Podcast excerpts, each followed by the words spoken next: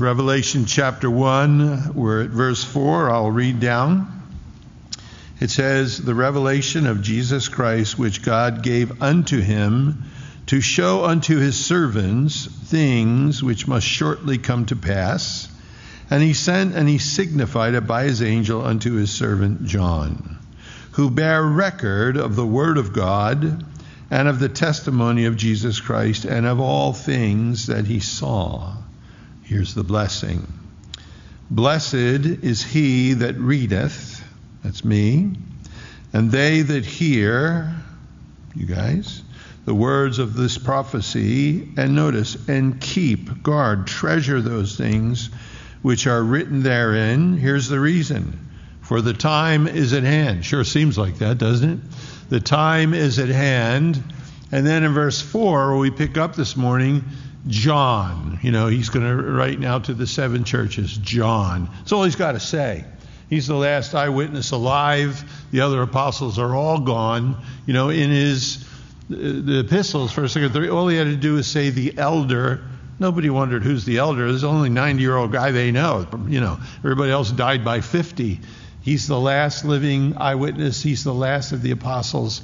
He's the elder. Nobody asks who you talk about. And then all he's got to do here is say John. And the whole church knows who he's talking about. There's no, what John? Oh, that John? How do you know? You know, uh, there was no doubt at all. And he's writing to the seven churches which are in Asia. Now, look, in his day, and John is put on Patmos, he had been the elder in the church at Ephesus for almost 30 years, and he'll go back and die there after the revelation comes to him on the island. But he writes to the seven churches there in Asia, the historical churches of Ephesus, Smyrna, Pergamos, Thyatira, Sardis, Philadelphia, and Laodicea. And there were seven historic churches that existed in his day. He probably did a lot of ministry to those churches. And they're kind of forms kind of a, a semicircle crescent, uh, the way they're laid out, about 50 miles apart, each of them. And John is, says that this is to them, John unto the seven churches. Um, why seven? You know, we're, we're going to go through this book of Revelation, there's the seven churches, the seven spirits, the seven lampstands, the seven stars, uh, you know, the seven uh, seals, the seven horns, seven eyes, seven angels, seven trumpets. I, I could go on. Seven of everything. So seven points to a fullness, you know. And I think we have what we have in the letters of these seven churches, and we'll get to those if the Lord tarries is probably all the problems that any church in any history would have to deal with and would have to face. Paul wrote to seven churches the church at Rome, the church at Corinth, the church at Galatia, the church at Ephesus, the church at Colossia, the church at Philippi, and the church at Thessalonica. He wrote to seven churches. These seven historic churches are also churches, the churches today are to listen to these things because each one ends by saying, He that hath an ear, let him hear what the Spirit saith, is presently saying to the churches. So what he says is, even the churches through the ages are to listen because the Spirit is still saying what he was saying then. More than that, out of the seven churches, four of them have a promise of Christ's return, so we know those churches exist today. More than that, you as an individual. Let he who has an ear, that's singular, he has an ear, hear what the Spirit is saying to the churches. The church doesn't have a big ear on the roof, only the believers have ears. You have ears? Do you have ears to hear what he says to us in each of these churches and through this book? Yes, it's for a historic church. It is for the literal church. It is for the church today. It is for us as individual believers. And I believe, and I'm not, you know, don't want to be dogmatic about it, I also believe it kind of gives us a picture of church history. Not everybody believes that, but the only way that it could reflect church history happens to be in the very order these churches are in. It wouldn't work any other way. So we'll see that as we move into the individual churches, but the letter here is to the seven churches which are in Asia. Look, the seven ecclesias, the called out ones. And that's important because there are those around today who say, well, church isn't important. Church is, you know, needful for baby Christians, but once you become mature, you don't need the church. Then home fellowships, home fellowships are enough. You don't need to go to the big meeting. The home fellowship meetings are more important. You need to do this. Look, people I read and appreciated. Gene Edwards is one of the guys who's saying you don't need the church. If you're a mature Christian, you don't have to go to church. You, you can meet in homes. You don't need to look. The church is the ecclesia. We're called out from the world to be together. All men will know that we're disciples by the love we have one for another. There's a demonstration of that in a room this side with all of the different folks that are here. Paul tells Timothy that the church is the pillar and the ground of truth in a community, as we should be and should be other churches across the city as well. The writer to Hebrews says that we are to stir one another up to faith and to good works, not neglecting the gathering together of ourselves, as is the manner of some, and especially as we see the day drawing near. So I'm sure you see that, right? The idea is there is health. You know, Jesus himself is the head of the body, he's part of the body. Every joint and every ligament supplies. And what he's called us to is to be part of a family of believers wherever we are. The churches around the world today, in all different forms, but meeting. And that's necessary. Don't anybody tell you that you're immature if you go to church. If they tell you that, you can just go, whack, you're right, I shouldn't act like that. But, you know, don't anybody tell you that. Okay? Church is necessary. It's part of our lives. It's part of what God planned for us. He writes to the seven churches that are in Asia, and he says, Grace be unto you and peace. You know, you, you look at that, and Paul put grace and peace in his letters and so forth, but you think, you know, you know, there are three froms. It's going to come from the Father, from the Spirit, from the Son. But more than that, these are days. Nero's already dead and gone, where, millions of Christians have been killed, burned at the stake. One historian said there were 60 miles of crucifixes outside of Rome. Domitian is more cruel than Nero. Christians are being burned at the stake, thrown to lions in the arena, slaughtered by gladiators. You know, how, however difficult we think we have it, and, and there's things that are heartbreaking. You know, the COVID thing, you know, the, the turmoil in our nation. Any of us that have lost loved ones or we're taking heat, you know, look, whatever lion is chewing on you, whatever arena you feel like you've been cast into, right? Um, whatever difficulty you're facing, what he's saying here, even to the church in Iran or China, even the church where they may be put to death for their faith, he says, grace and peace. This book, from chapter 6 to 19, is filled with so much carnage and so much judgment. And yet it even comes in phases, you know, the, the seals and the trumpets a third, and God is still trying to be patient, and men or women are shaking their fist at heaven and cursing him because they know where the judgments are coming from, instead of turning, instead of repenting. So when he starts all of this, he makes sure and he says, This is to the seven churches, including us. And he says, What this is about here, no doubt, is grace unto you, be unto you, and peace. Grace, unmerited favor. is lavished upon us. Peace available to us. Are we willing to abide in him, you know, not be anxious for tomorrow? Look, he says who this grace and peace are from.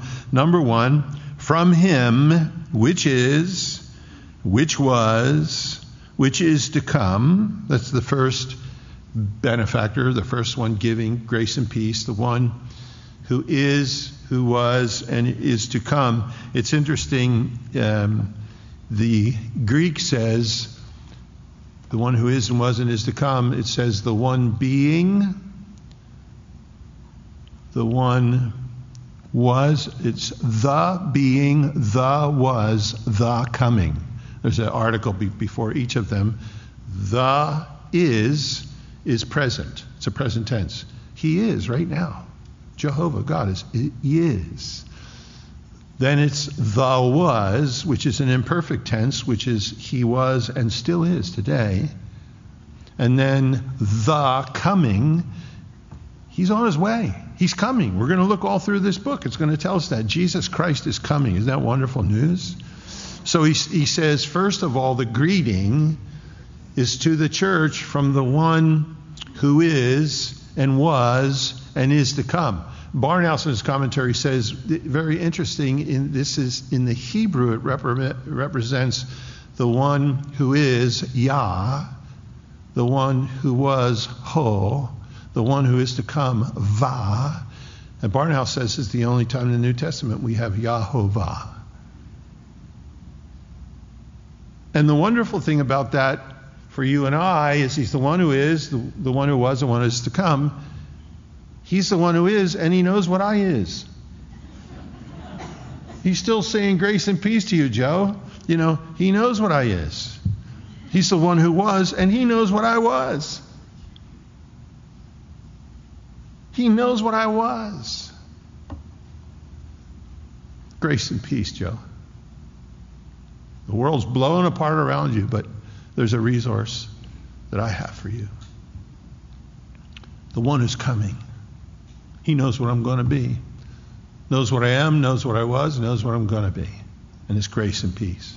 I love Spurgeon, you know, he always says, I'm not what I should be, but I'm not what I used to be. And I ain't what I'm going to be. You know, uh, that's Yahovah here, you know. So the first greeting, and it's the measuring out of grace and peace to us, comes the one you can't, God, you know, it's like God didn't pick you and say, oh man, that's a lemon that year, 1950, you know, you know. No, because because he's in all three of those places, presently existing. So we can't surprise him. We can surprise ourselves if we do something stupid. Can't believe I did that. And God's saying, "Really?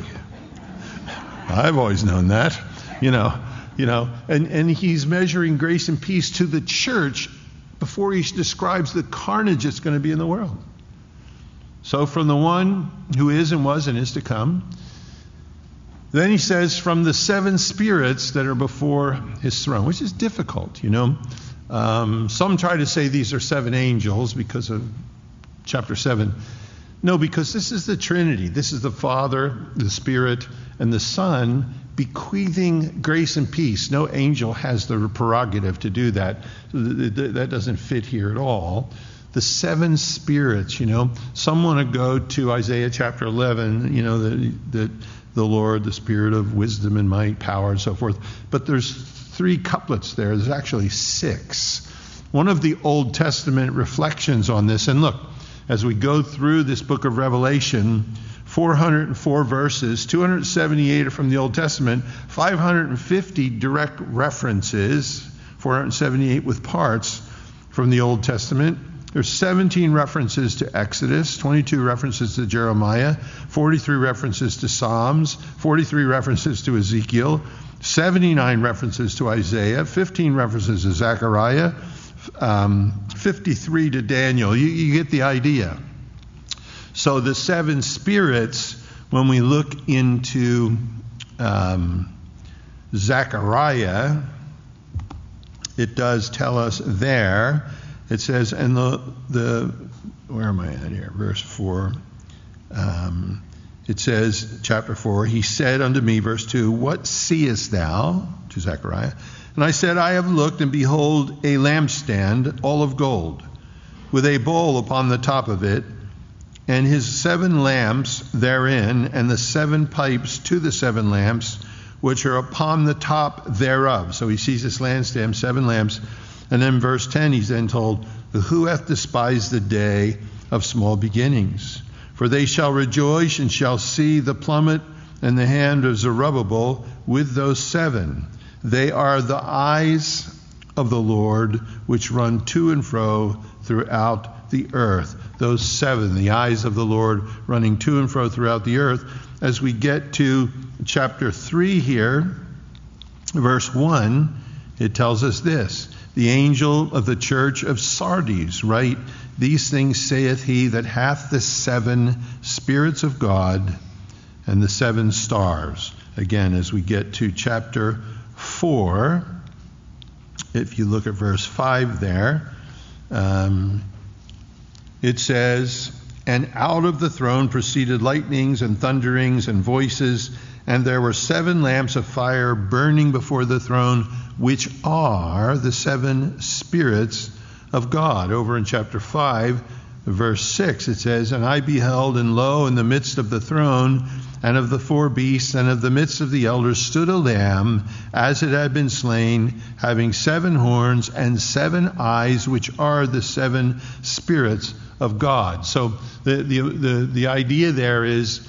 fullness, seven, the Holy Spirit omnipotent, omniscient, omnipresent, the Holy Spirit, part of the Trinity, working everywhere in the world. Jesus said, when the Spirit comes, He'll convict the world of sin and of righteousness and of judgment to come. So, certainly, there is grace and peace extended to us from Jehovah, from God the Father.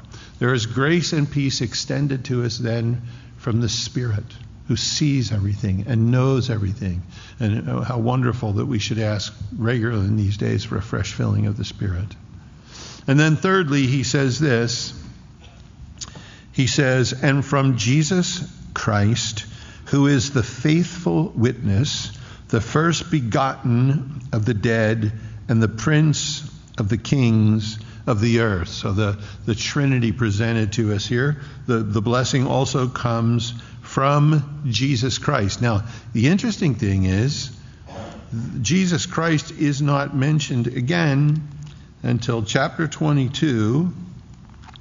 The last verse of Revelation says, The grace of our Lord Jesus Christ be with you all. So you have Jesus Christ mentioned here. You don't have that name mentioned again until the last verse in Revelation. So it's in the greeting grace and peace from Jesus, the Messiah, the Christ, who is the faithful witness. Faithful means genuine dependable.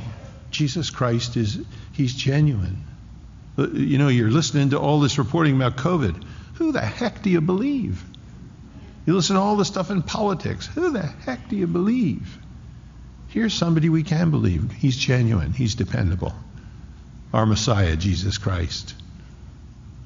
Faithful witness. Now, the word's martyr. Now, you know, he certainly laid down his life for us. I'm going to say that. It didn't have that meaning initially. It was a witness. Uh, it takes on the meaning of martyrdom as the church very early starts to suffer in that sense. But he says he is the genuine witness. You want to understand what the Messiah is. And he is the first begotten of the dead, the prototokos. We have prototype. Prototokos, he's the first in preeminence who comes ek out from among the dead. Wait, huge promise there for us. He's the first. That means we come after.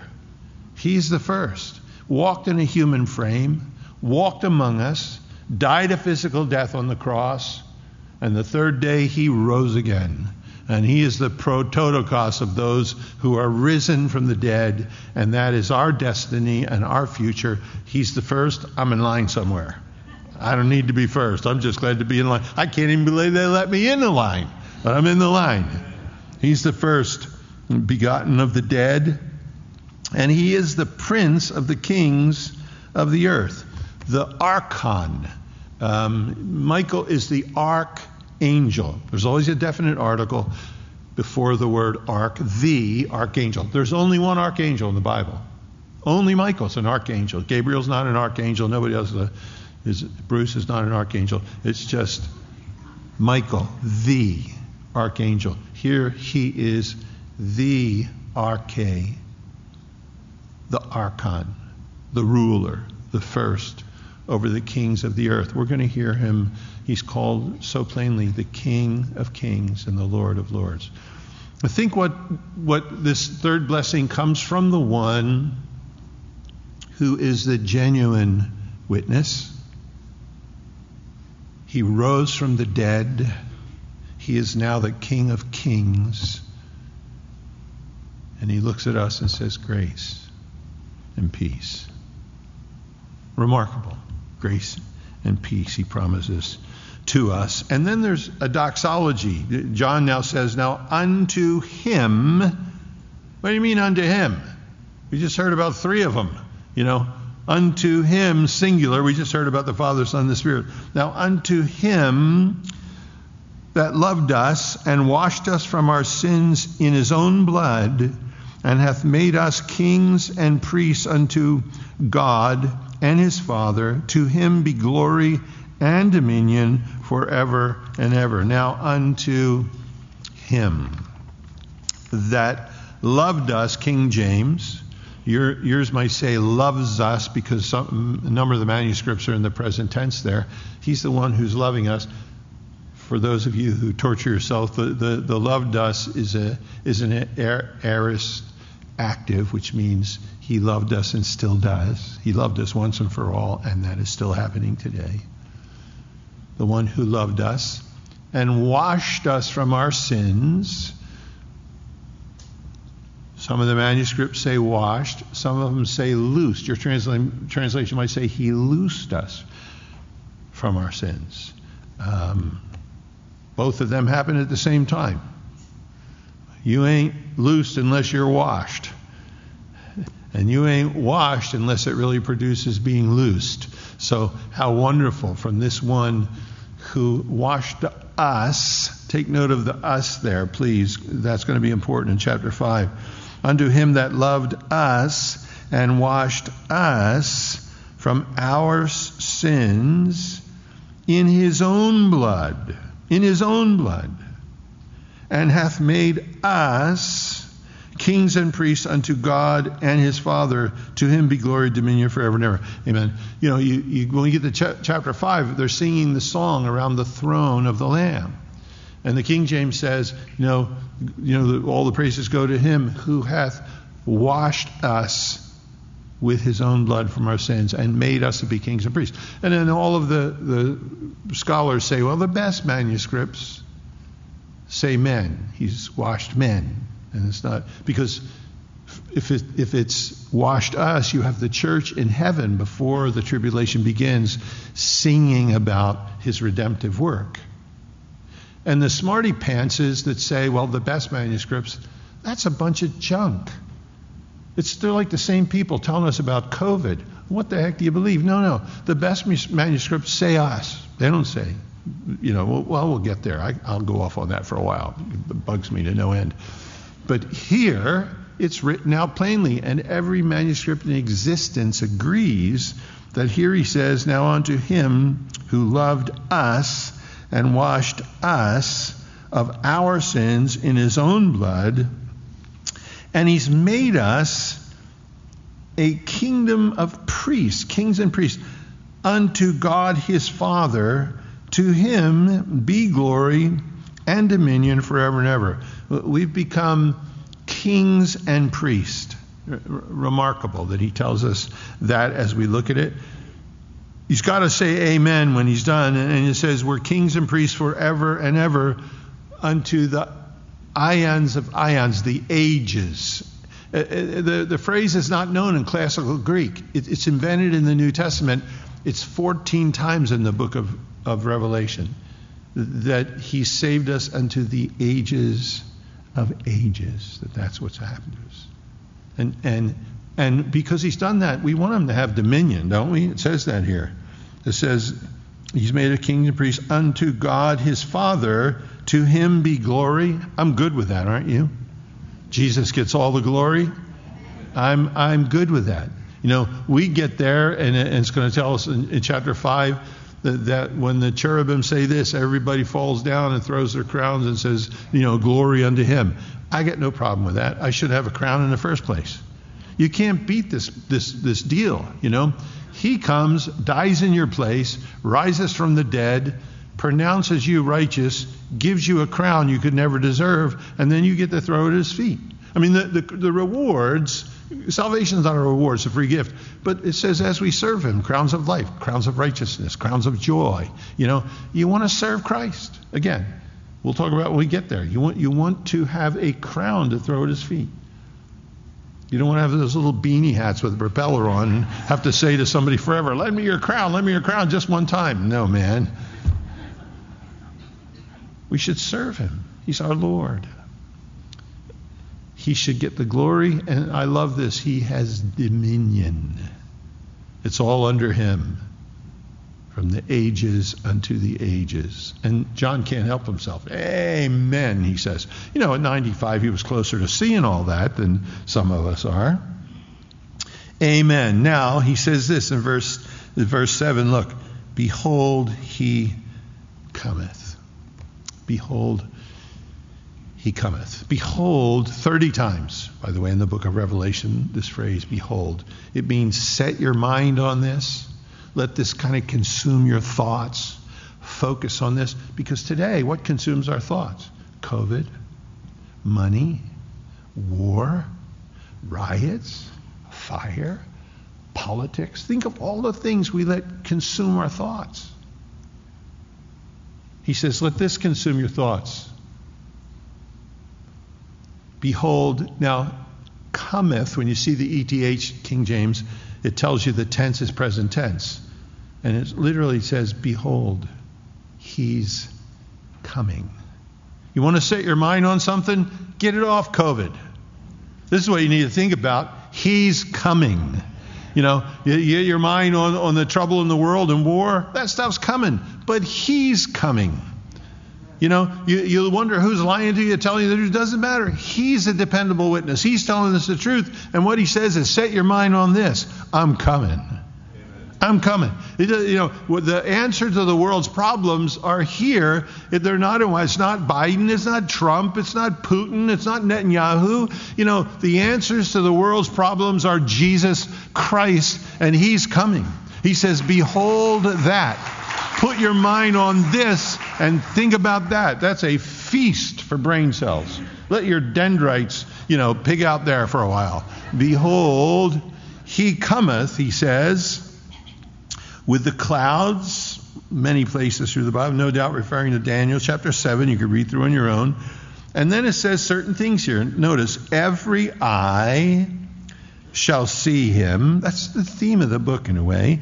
Because it's the unveiling of Jesus. Apocalypse, Revelation, the, the unveiling. Every eye shall see him. The also, the inference here, and the reason the also is in there, you see it's in italics because the way the Greek is, it changes to another group. They also who pierced him. Now, John, when he wrote his gospel, was aware of this in John chapter 19, verse 37, he said, And again, another scripture saith, They shall look on him whom they have pierced. That's from Zechariah chapter 12. But in Zechariah, it's the Lord of hosts himself speaking. So there, he doesn't say, They shall look upon him. There it says, It shall come to pass in that day, I will seek to destroy all of the nations that come against Jerusalem. And I will pour on the house of David and upon the inhabitants of Jerusalem the spirit of grace and supplication. Remember, Jesus wept over Jerusalem, wept over the temple. He, he said, Woe unto you, your house is left unto you desolate. Henceforth you will see me no more until you say, Blessed is he that cometh in the name of the Lord. It says here, He's going to pour out the spirit of grace and supplication on Israel. And it says, And they shall look upon me whom they have pierced. Zechariah 12:10, great for your Jewish friends. They shall look upon me whom they have pierced. When did Israel ever pierce the Lord of hosts? When did Israel ever pierce the Lord of hosts? They shall look upon me whom they have pierced. Revelation, you know, he, he says that to us here. Also, those who pierced him, he says. Not the church. You and I, it's not every eye shall see him. He's coming in an hour we think not, in the twinkling of an eye, like a thief in the night. We're not standing around, oh, there he is, there he is. That's not happening with you and I. We're caught up to meet the Lord in the air. It says, Every eye will see him, those also that pierced him. And then look what it says it says, All of the kindreds of the earth shall wail because of him. All the kindreds of the earth shall beat their breasts and weep, the Greek says, because of what they see. He's coming. That's not the church. We're told, you know, Christ is coming for us. Wherefore, Paul says, comfort one another with these words. It's called our blessed hope, not our scary hope. Jesus is coming for us. It's consolation, it's comfort, because the world is so insane. But for all the Christ rejectors, when all the, the darkness comes and the only thing, sun goes out, moon goes out, stars go out, the only thing you can see is the Lord of Lords and the King of Kings coming through the heavens in power and great glory. It says, Every eye shall see him, also those who pierced him. Zechariah says they'll mourn. The Jewish people will realize who their Messiah had been and how they had turned against him. And all the tribes of the earth, all of the different nationalities, will mourn, wail because of him. That's not us. It's going to happen. We don't want it to happen to anybody we know. We don't want to see anybody we know and love left behind wailing at his coming, facing this time. It's so important for you and I to be light and salt now, to share the love of Christ with the lost world. I saw this kid from Antifa on the news. I don't know how old he is. They, they call him a kid, caught him with a flamethrower or something. He's gone to federal prison. And they showed him weeping. And I thought, this is a kid. I don't know what they're doing. People with money are manipulating them who could care less about them. Jesus loves them. We need to pray for them. We need to see a revival amongst these people and a revival across our nation. We don't want to see anybody wailing because they see the King of Kings and the Lord of Lords coming through the heavens, but it will happen. It says, All of the kindreds of the earth shall wail because of him. Even so, it is true. Amen. Let it be.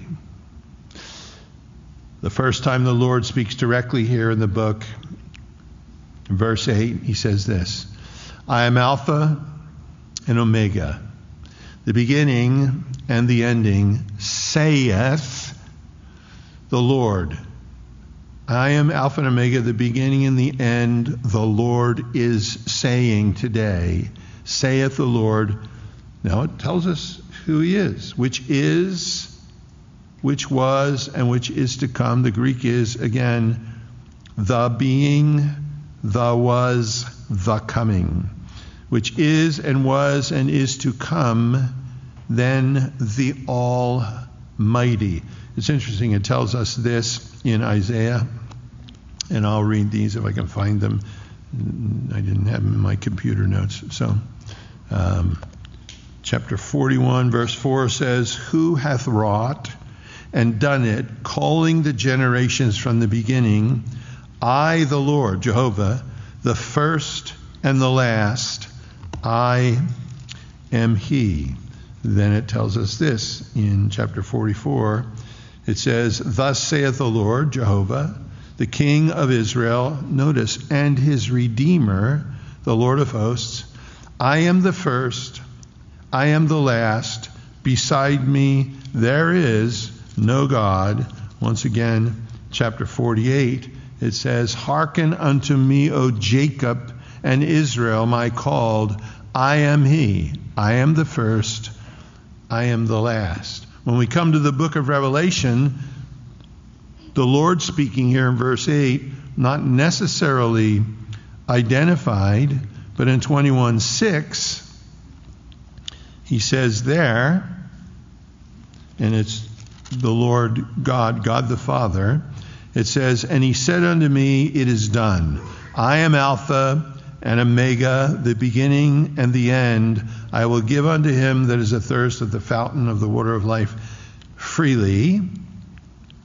But then, as we move down to verse 11 here, look at it quickly, it says, I am Alpha and Omega, the first and the last. What thou seest, write in a book, and send it unto the seven churches which are in Asia. Verse 17 says, And when I saw him, I fell down at his feet as a dead man, and he laid his right hand upon me, saying unto me, Fear not, I am the first, I am the last. I am he that liveth and was dead, literally became dead. Behold, I am alive forevermore. Amen. It is clear that it's Jesus there calling himself the first and the last, the Alpha and the Omega. And then in 22, verse 13, it says, I am Alpha and Omega, the beginning and the end, the first and the last. Blessed are they that do his commandments, it goes on to say. And then it says, I, Jesus, have sent my spirit unto the churches. So as we go through here and we look at this, JW friends you might have, this is so clearly in the Old Testament, I am the first and the last.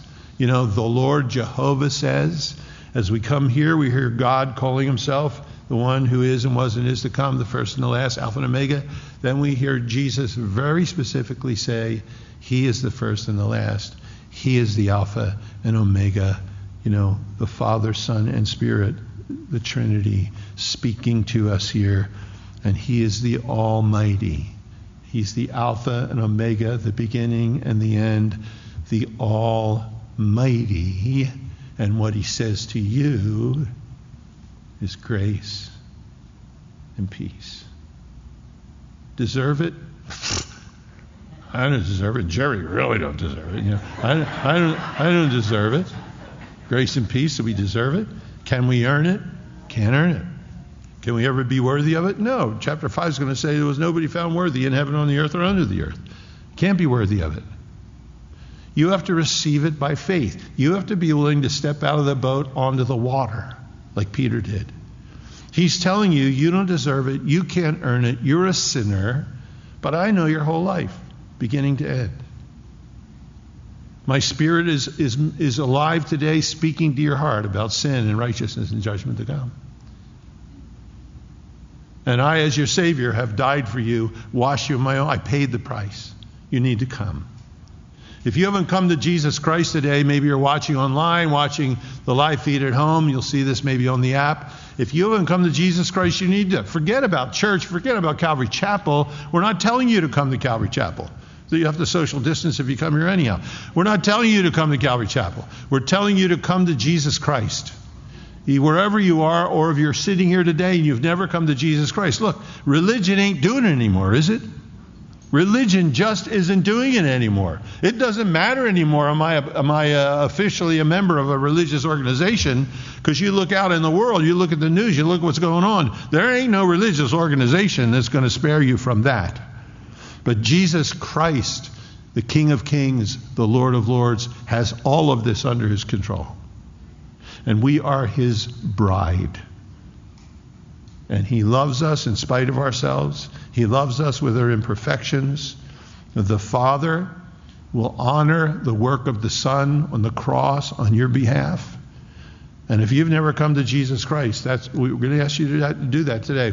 We'll, we'll, we'll pray, we'll worship and sing last song together. But if you've never come to Christ as your Savior, um, we're going to ask you to come down. Just mention it to one of the pastors here. They'll, they'll be glad to pray with you and give you a Bible, give you some literature.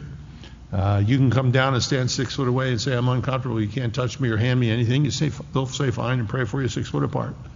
Whatever you're most comfortable with. We understand that. We understand that. But we're living in crazy days. We don't need to be afraid. There is a blessing for us if we read and hear and keep the words of this book. And God doesn't want his children to live in fear. Fear and faith can't coexist in the same place. Use wisdom, yes. Use discretion, yes. It's heartbreaking for anybody who's lost a loved one to this. But we can't live our lives in fear. That doesn't send a message to anybody who watches us that we trust our Savior and our Lord. We need to be contagious, more contagious than COVID in the days we're living in. Amen? Let's stand, let's pray together.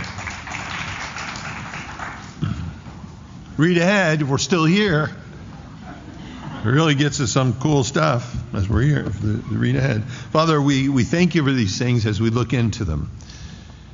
And Lord, you know us, Lord. You know how easily our mind wanders, Lord. And we've got media and, and television and radio, and tired of looking at all the insanity, Lord. Just it, it wears on us, Lord. Let us in these days, by your Spirit, learn how to behold that you're coming, how to set our mind, our affection on things above, not on things of the earth.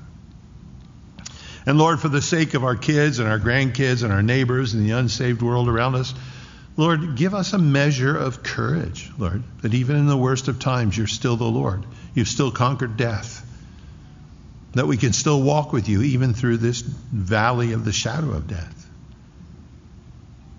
And let us, Lord, be able to share the blessed hope that we have with this unsafe world. Lord, we pray if any are watching, they're listening, and they've, Lord, they've never come, they've never made that decision, Lord, they could pray, uh, call the church, Lord, we could send them literature. Lord, we pray for those that are here, Lord, this morning that have never come, that you minister to their hearts, Lord. This is all so far and so above everything we're seeing, every other form of news. This news is the good news. And we're so thankful for it, Lord. And you are a faithful witness. We're not afraid to believe what you say to us. So let us grow there, Lord. Strengthen us there. We trust you to do that, Lord. We believe we're praying according to your name. And Lord Jesus, we pray in your name and for your glory. Amen.